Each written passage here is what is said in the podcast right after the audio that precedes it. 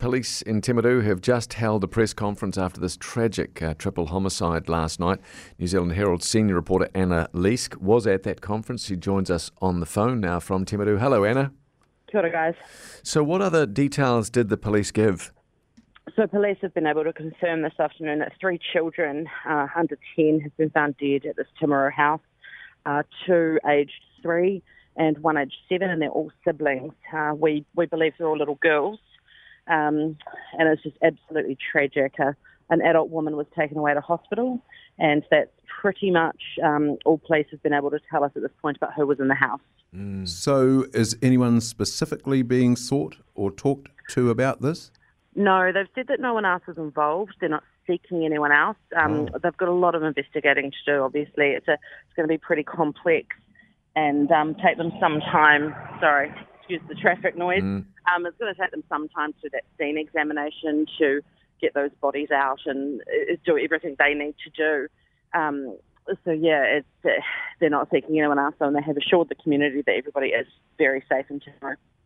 Speaking of the community, what has been the response from them? I mean, uh, I can imagine in a relatively small town like Timaru, I know the yeah. place very well. Uh, everybody knows everybody's business. Um, how are they feeling? Look, the locals that we've spoken to are just gutted. Um, this is the second tragedy for this sort of small town, small community, and people are just really, really saddened by it. Uh, we know that this family had only been in Timaru for a week. Um, we understand they they're from South Africa. They've moved here and they've only been here very, very short amount of time. Uh, they didn't have any other family in New Zealand. They just had a small network of friends. So I imagine they're reeling as well. Um, and we're we're told that the, the, the house they're living in is leased by the health board mm. for um, you know visiting short term staff, you know surgeons, doctors, specialists that are coming over to sort of help out in the area. So it's um, I imagine that community will also be really really feeling this today. And you probably can't even speak to this, but there was a report I read this morning, and it was, I think it was on the Herald site, Anna, but clearly they're looking at the person that's been taken away and they'll do some questioning there. Yeah, we um we have sort of uh, understand that the woman taken away from the address last night uh, is the person that may be behind what's happened at the house. Obviously, it's very early days, obviously, and police wouldn't be drawn on that today. But you know, they didn't mention anyone else at that press conference. Mm. Uh, and you know they wouldn't tell us who found uh, these poor wee girls.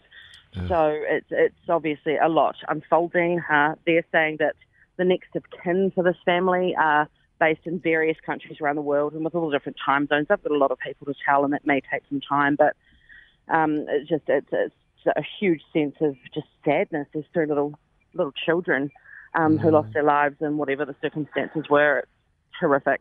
Oh, it's just incomprehensible. Just yeah. desperate. Anna, thank you very much. It'll be a tough day for you. Appreciate you coming on the show. Thanks, guys.